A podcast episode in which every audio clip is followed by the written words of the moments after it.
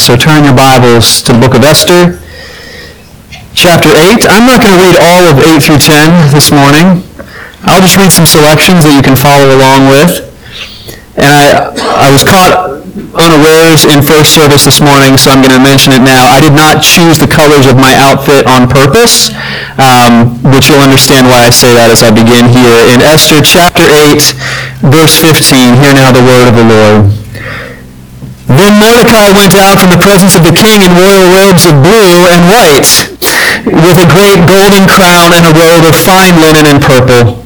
And the city of Susa shouted and rejoiced. The Jews had light and gladness and joy and honor, and in every province and in every city, wherever the king's command and his edict reached, there was gladness and joy among the Jews, and a feast and holiday, and many from the peoples of the country declared themselves Jews, for fear of the Jews had fallen on them. Now in the twelfth month, which is the month of Adar, and the thirteenth day of the same, when the king's command and edict were about to be carried out, on the very day when the enemies of the Jews hoped to gain the mastery over them, the reverse occurred. The Jews gained mastery over those who hated them.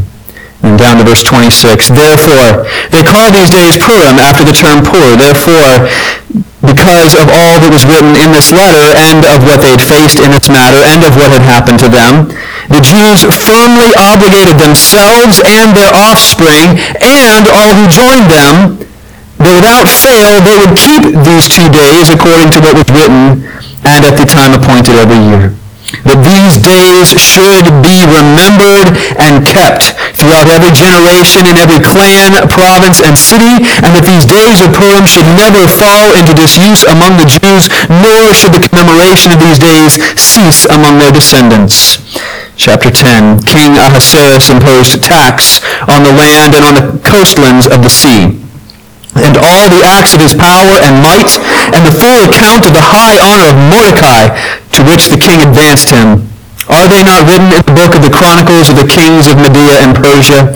For Mordecai the Jew was second in rank to King Ahasuerus, and he was great among the Jews and popular with the multitude of his brothers, for he sought the welfare of his people and spoke peace to all his people. This is the word of the Lord. If you haven't seen it, there is a delightful animated movie called Megamind. Came out a number of years ago. I love it. Megamind takes the whole superhero story and kind of turns it on its head because Megamind follows the villain, the bad guy. Megamind, who's a super genius. And his goal all his life has been to defeat Metro Man, who's kind of like a Superman, and to take over Metro City, or Metrocity, depending on how you pronounce it. But the problem is that Megamind's not very good at what he does. And he's always failing to defeat Metro Man and win the city. Kind of like if, if you're of a different generation of cartoons, Wile E. Coyote, always chasing the Roadrunner. What always happened? He never gets him. Except once. There was one time where Wile E. Coyote caught the Roadrunner. And do you know what he did? He had no idea what to do. He beside him. You always wanted to catch him. Now what?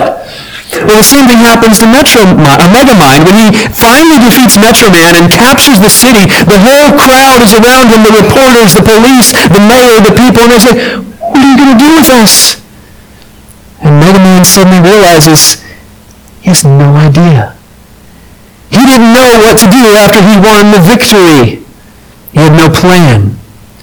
Well, last week we looked at the victory of God's providence through Esther how he had perfectly timed and planned and organized even down to the smallest detail to make Esther queen and bring Mordecai into power and put them in a position to stop a plan that would have killed all of God's people in Persia.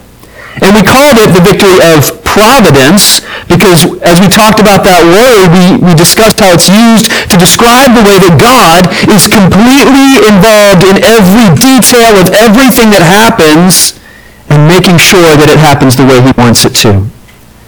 And so providence, God has won the victory and overcome his enemies. Now what? Now what happens after the victory? Unlike Megamind and Wile E. Coyote, God has a plan for what follows his victory. And this is a big and important question for us because we live on the other side of God's victory through Jesus Christ on the cross when he defeated sin and death. And we need to know now what? What does it look like after the victory is won? And yet we're still waiting for the final victory of God when he brings his kingdom in all its fullness. But the question still for us. As we look to the scripture and see that Jesus, as we just sang, has, has defeated death by death. Death has no victory. The grave has no sting. Jesus said elsewhere in Scripture that he saw Satan uh, fall like lightning from heaven. He is now the strong man who is bound up and whose house is being plundered by Jesus. So now what? Now that the victory is won, what is the legacy of providence? What follows it? How do we live out the victory of God? Whereas Philippians chapter 2 asks the question, or doesn't ask it, but says, Therefore, as you've always obeyed, not only in my presence, but much more in my absence, people of God, work out your own salvation with fear and trembling. We have salvation. Now what? What does it look like to work out our salvation? And in these final chapters of Esther, we see the legacy of providence. We see how God's people live out and put into action the deliverance that they have received, that God so perfectly planned and executed. And from that, we can learn how God's people today, me and you, how we live out the salvation of God. And the first thing we see in how, the, the now what, is that deliverance is spread deliverance is spread. For those that haven't been with us the past few weeks or who don't remember what we've seen, the story so far is this. There was an official, Haman, whose plan uh, that he manipulated with the king was to give permission to anyone in the kingdom on a certain day to attack the Jews, to attack God's people, to kill them, and to plunder them. That it would be not only not against the law, but they had permission to do so. And when the law went out, all of God's people were in distress. But God had placed Esther especially and also Mordecai in a special position to overturn this plan. And as we saw last week, it all worked out perfectly. Haman was defeated. He was in fact hanged for, for this plan. And yet, the problem is the law is still on the books. It can't be taken away. It was done in the king's name. It's an official law. And so the king did is he gave Mordecai and Esther permission, gave them his ring and his authority to do whatever they thought best to overturn that law. So what they did is they made a new law that said, well, if you're going to attack the Jewish people, they now have the legal right to attack you back and to take your plunder and to take your household, which would make anybody think twice before attacking their neighbor. But there's one more thing they had to do for this to actually work. It was a good idea to get the law in the books, but it's not going to happen unless they spread the word. And so in Esther chapter 8, it says a copy of what was written was to be issued as a decree in every province being publicly displayed to all peoples, and the Jews were to be ready on that day to take vengeance on their enemies. So the couriers, mounted on their swift horses that were used in the king's service, rode out hurriedly urged by the king's command. They went out to tell everybody what the new law was. Because what good is good news if people don't know it? Some of you heard me share the story before of my friends who had a car that had a, a button on it, it was way back in like the, the 90s, that said CD, meaning that if you press that button, you could start the CD player. And I was visiting my friends, you know, they lived in a different state, and they were giving me a ride, and I said, hey, yeah, that's a pretty cool CD player. Like, can we listen to some music? And they said, oh, we don't have a CD player. I said, sure you do. I see the button right there, CD. And they're like, no, no, the button is there, but we don't, we didn't have a CD player installed in the car. It was a new car. They'd had it for a few months. Well, later that day, as we were opening up the trunk and taking some stuff out and putting some stuff in, I noticed there was a five-disc CD changer in their trunk. I said, well, look, you got you have the CD player right there. He said, no, no, no, we, we didn't we didn't get a CD player. We don't have a CD player. Said, can we just try it? So we put a CD in and started the car up, and the music played. And my friends looked at each other and said, we have a CD player. we no idea. They had this all along and just never accessed it because they didn't know that they had it. And people of God, we do the same. We have, we have something that we don't access, we don't exercise, we don't live out because we don't realize what we have. What follows the salvation of God? What is the legacy of his providence? One of the things is the deliverance of God spreads. The news spreads telling you what you actually have now. The salvation is not just accomplished, it's applied.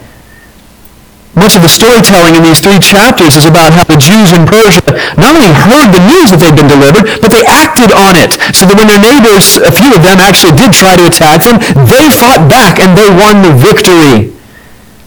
People of God, the gospel is not just that God forgives you and has died for you. Jesus died on the cross. Yes, amen, we believe that. But it doesn't end there. The story doesn't end there. You are, you are made righteous. You are justified. And those are big, fancy words that we use and, and use as if we know what they mean. But I always want to pause and make sure we think about what they really mean. Because whether you realize it or not, you want to be justified. And so does your neighbor, and so do your classmates, and so does your family. It's what we all live our lives seeking because what that word justified and that idea of being righteous means is that we want to be acceptable. We want people to look up, look at us and say, that person is good. That person is acceptable. I like that person. That's somebody that, that passes the grade. And, and the problem is we desire that. We want to feel loved, acceptable, worthy. But we seek that acceptance, that justification, that righteousness in a hundred thousand other things in our life. We, we look for the approval of our classmates and our peers. We want people to think that we're attractive enough, smart enough, funny enough, wealthy enough. We want our, our superiors, our bosses to think well of us. We want some vague uh, them, some crowd out there to think well of us and approve of us. And we live our lives in pursuit of that. And what the Gospels tells you and gives you is that you're fully justified, righteous, made worthy, made acceptable in the eyes of the only one whose opinion actually matters. The God who made you and who made the world and who will judge you in the end. Despite all the judgments you feel and impose upon yourself in this life, there's one judgment that matters. What does your God think of you? And in Jesus Christ, he looks on you and sees righteousness. Not a righteousness you give him, but a righteousness that he has given you. That's the good news of the gospel.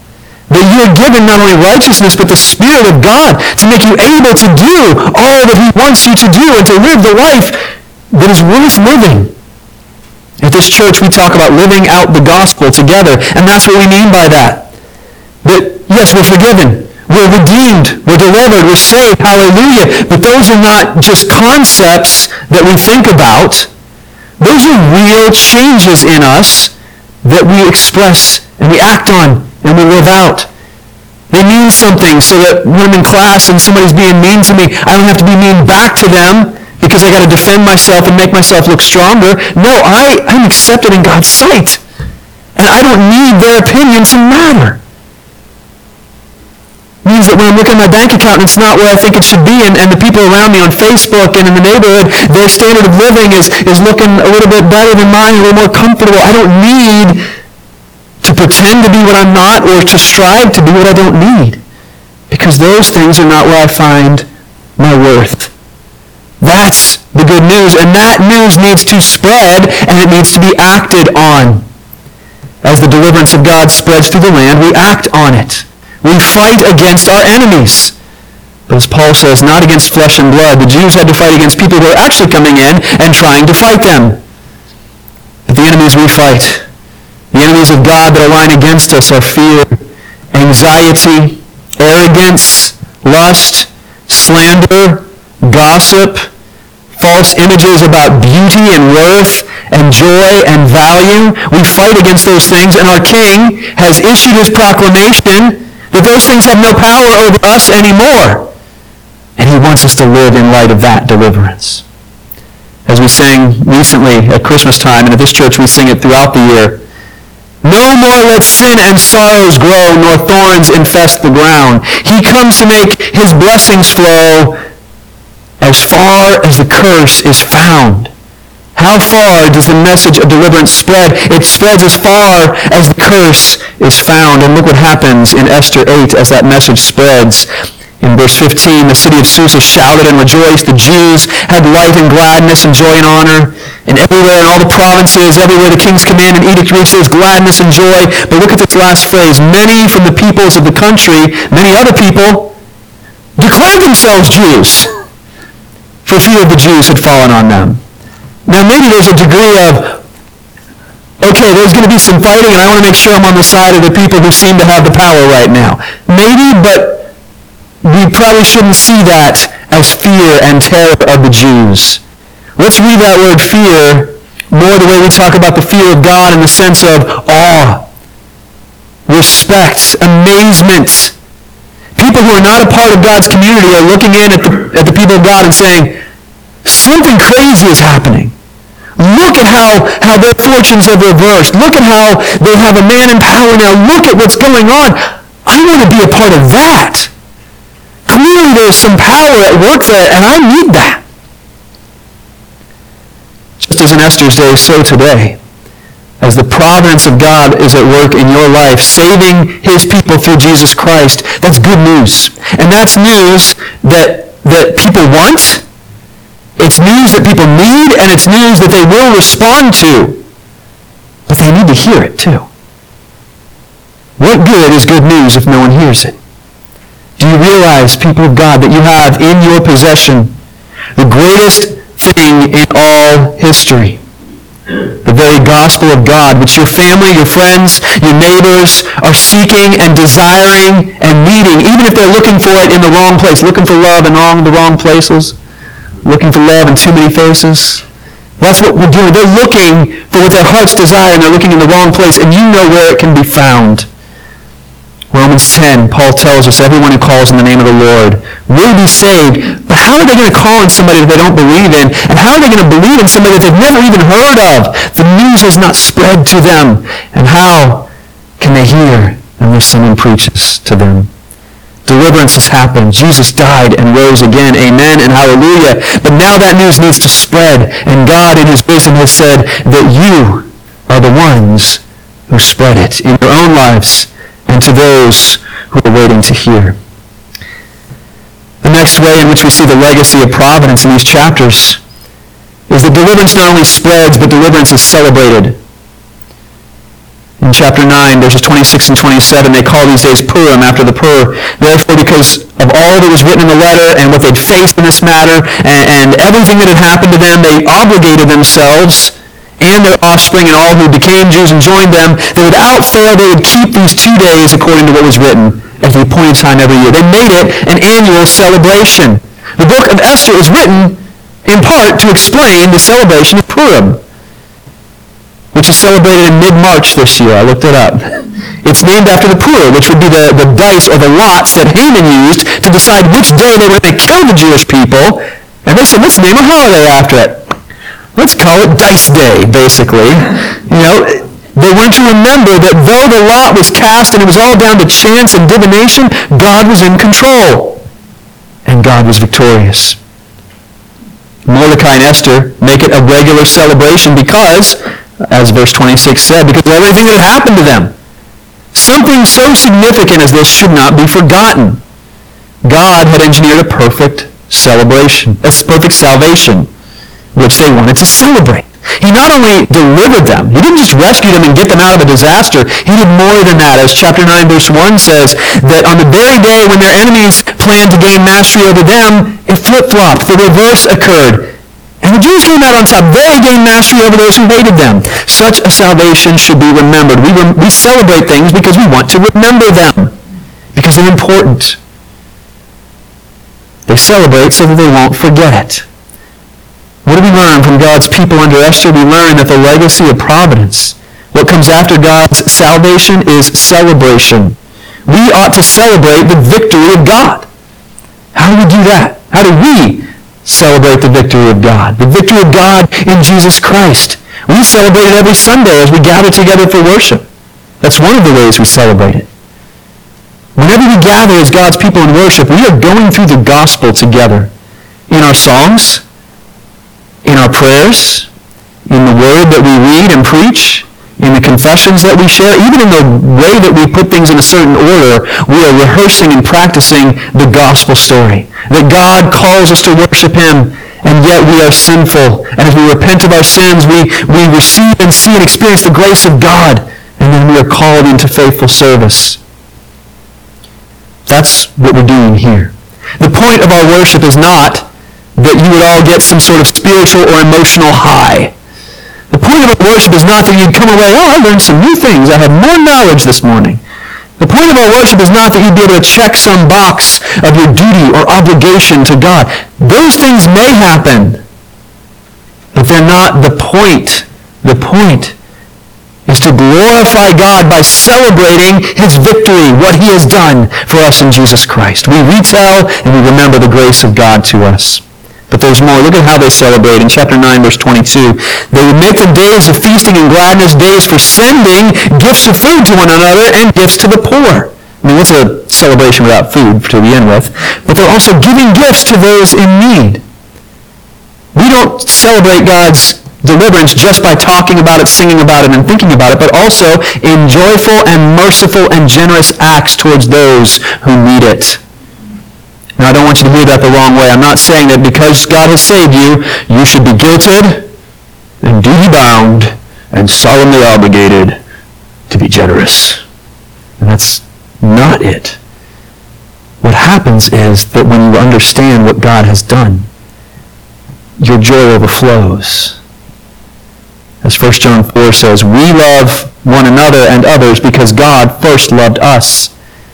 The illustration I, I, like to give to couples that are planning to get married, many, many of them come into a marriage expecting that I am a half full cup and marrying this person, they're going to fill me up. They're going to fulfill me and meet my needs. And what I like to illustrate is what happens if I bring two half full cups and they're both looking to the other to be full? Is either of them going to be full?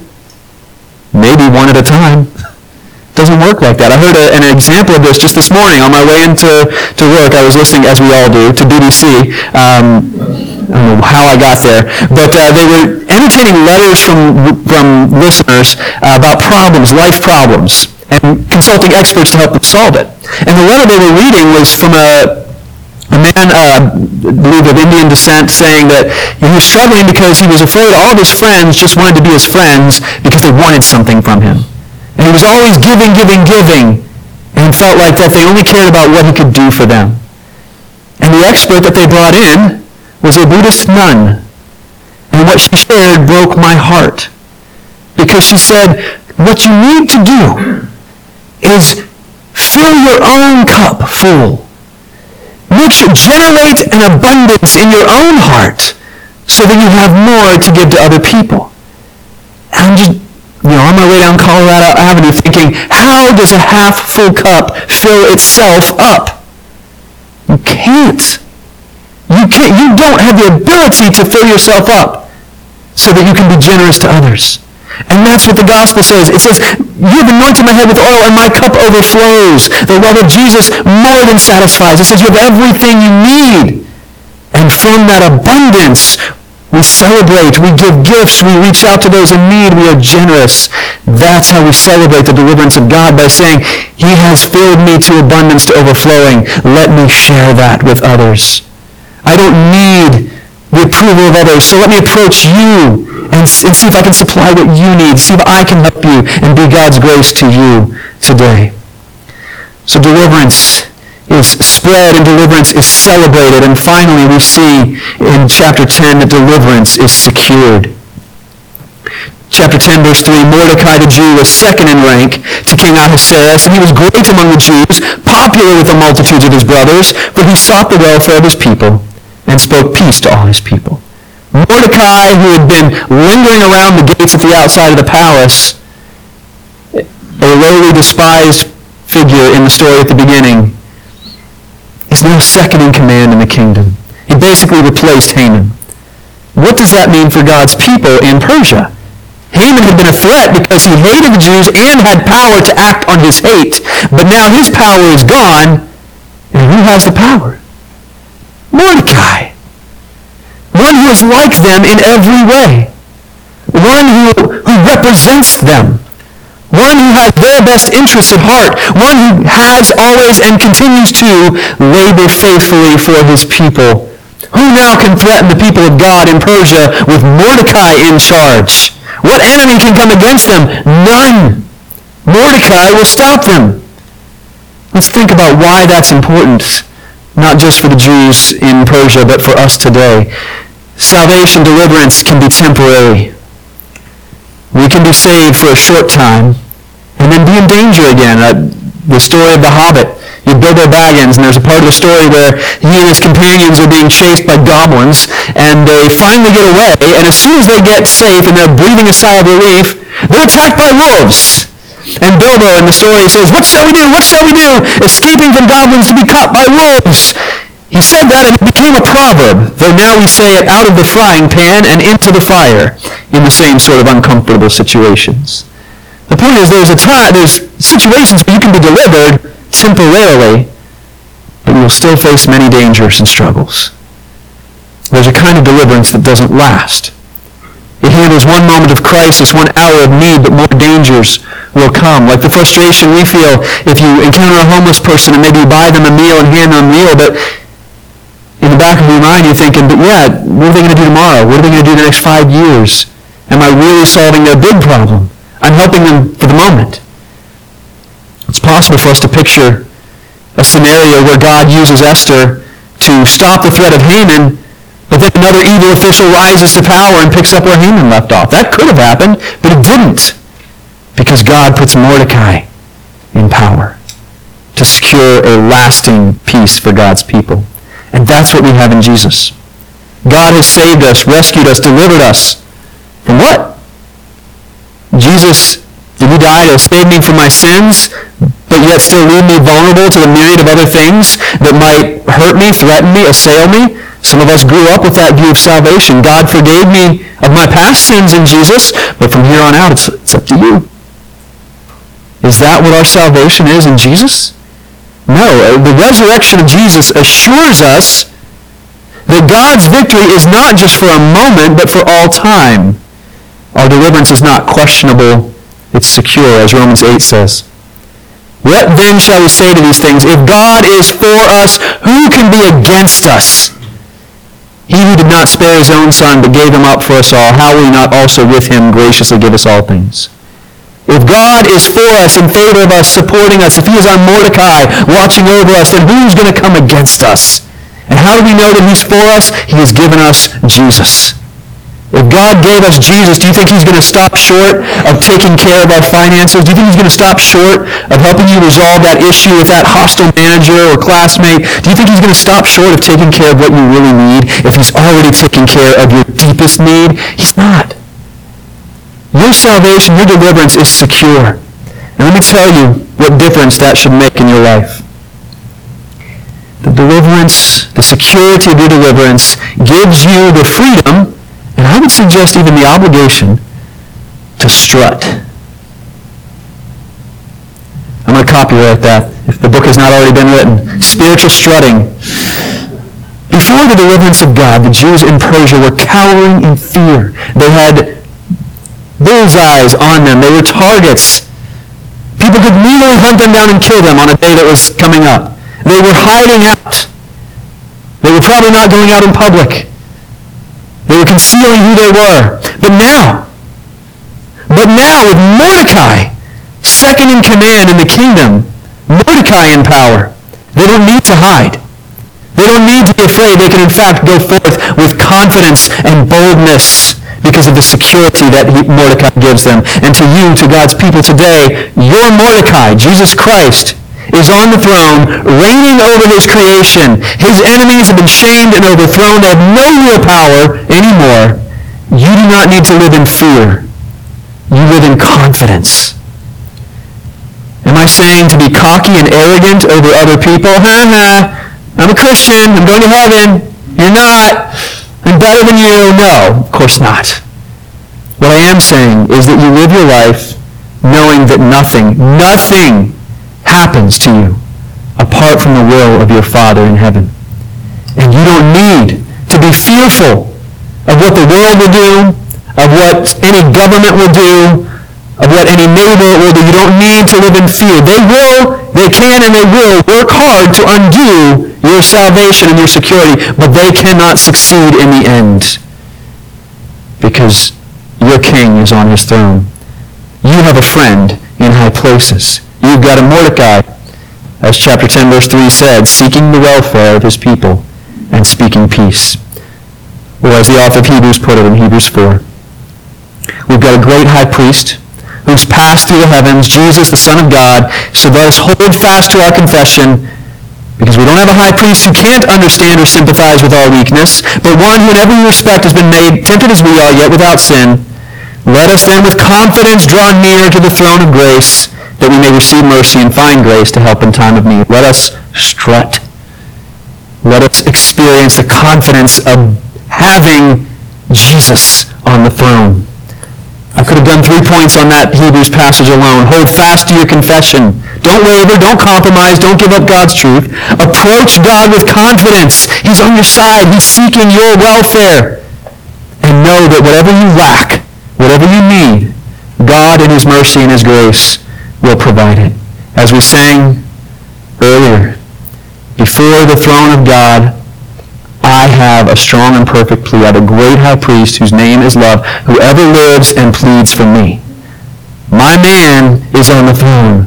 My friend, my Jesus, secures my salvation.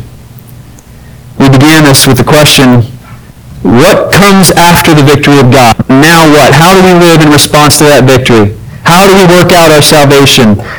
That's a good question because the reality is, as I said, we live in between the victory of the cross and the victory over all creation, right? And so that, that victory over all creation, it's not real yet. It's, it's not affecting us in all the ways that it one day will. The victory of God is already here, but not yet here.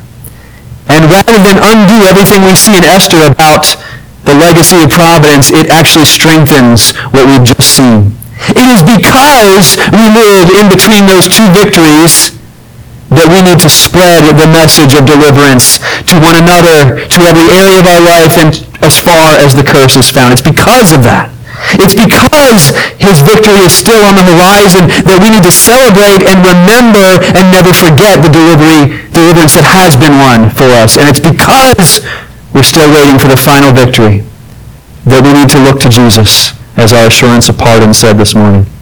We need to look to Jesus as the one who secures what is promised, the one who is enthroned, who rules, and who will come again. And so as we're going to sing in just a minute here, our prayer, our hope, our song is the Spirit, Holy Spirit, come, put strength in every stride. Give grace for every hurdle that we may run with faith to win the prize of a servant good and faithful. As saints of old still line the way retelling triumphs of his grace, reminding us and celebrating what he has done. We hear their calls and we hunger for the day when with Christ we will stand in glory. That's our song, that's our prayer. And because of all that God has done to save us, we work out our salvation with fear and trembling because it's God who works in us to do these things. Let's pray to him as we sing his grace today. Heavenly Father, thank you for the secure salvation that your people have because of what Jesus has done. Though we still look forward to the day when with Christ we stand in glory, we also hear the cries and calls of the saints who line the way. The crowd of witnesses who testify to your goodness throughout the ages. And so, Holy Spirit, equip us to enact and work out our salvation by spreading that deliverance, by celebrating at all times, and walking in the security of Jesus on his throne. In his name, we pray with confidence. Amen.